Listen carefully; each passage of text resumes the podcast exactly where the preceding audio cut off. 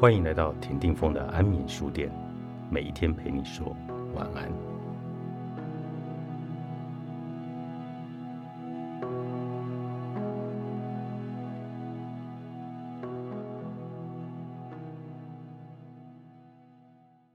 我是从社群动态里意识到自己终究是老去了，眼睁睁的看着当年晒作业的和烤串烧的，变成了晒婚纱与钻戒的，再变成塞巴厘岛和马尔蒂夫的，最后变成霸着整个荧幕的一群一群哭笑的孩子，和他们的进口奶粉、尿布、贵死人的玩具熊和代步车。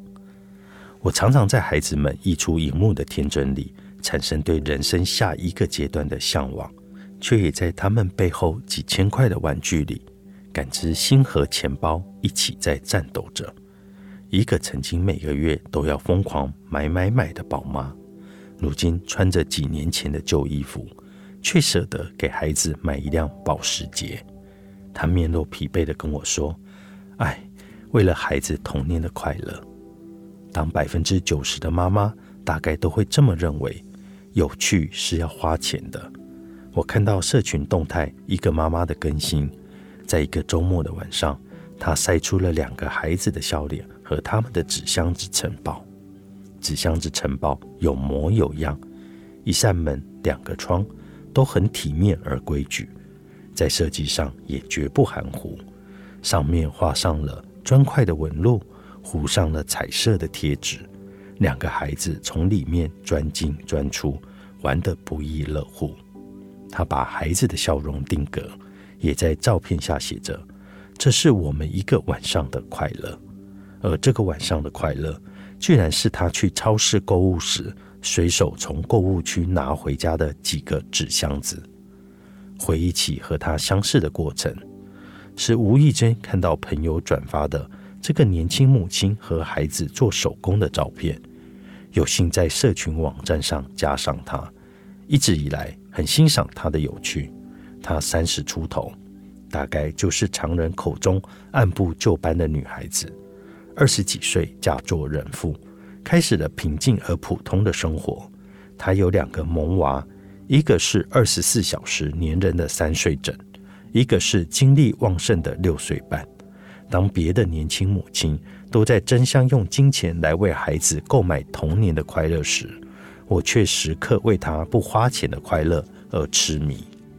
在别人拿着几千块的门票去知名的景区泡温泉，在拥挤的池子里为自己争取一处空地时，他带我们穿过无人知晓的树林去泡天然的温泉。抬头是树木遮天的叶子。低头是清澈见底的泉水，眼睛里是清早的雾气，耳朵里是悦耳的鸟鸣。在别人度假，总以为几千块一晚的旅馆挤破头时，他带我们在海边露营，从海边钓鱼，自制烧烤。夜晚时围着篝火唱歌喝啤酒。在人人都以为旅行是一件很烧钱的事，他偏偏用睡沙发的方式。踏上了未知的土地，在我们感慨一无所有的时候，他把更多有趣的人和事变成生命里浓厚重彩的又一笔。从前，我对有趣有一种执念，想要有趣就得先有钱啊。现在，仍旧坚持有钱是一件很好的事，但却明白有钱并不一定就是保证有趣的前提。见过有钱而无趣的人生。看到在山珍海味的餐桌上，诗和远方都搁了钱，那瞬间在心里有了感触：有钱哪里是满足有趣的唯一条件呢？也看到生活中平凡之人把日子活出热闹的滋味，都是因为热爱生活，善于发现乐趣的好心态，从中认识到人生的又一种道理。有趣的心态。可以比有钱的状态先到来。在网络上看过一个来自纽西兰卖珠宝的中国大哥的故事。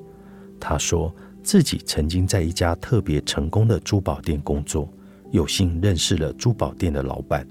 老板在说起发家之道的时候，讲了这样的一个故事：当年结婚没有钱去度蜜月，就站在大街上举着牌子，上面写着“出售香吻”，就这样赚来了度蜜月的资金。每一次看到这个故事，都会在哈哈笑之后感触到有趣的力量。有些有趣和有钱无关，却是生命里长久的富足。看一看身边活得有趣的人，并非是坐拥金山的老板或大咖，只不过是平凡的人，更懂得去寻找生活中超越金钱的魅力。而我也从这不断的看见中懂得，真正的有趣是会省钱的，省钱也真正会赚到了大趣味。人生没有白走的路，每一步都算数。作者：杨希文，高宝书版出版。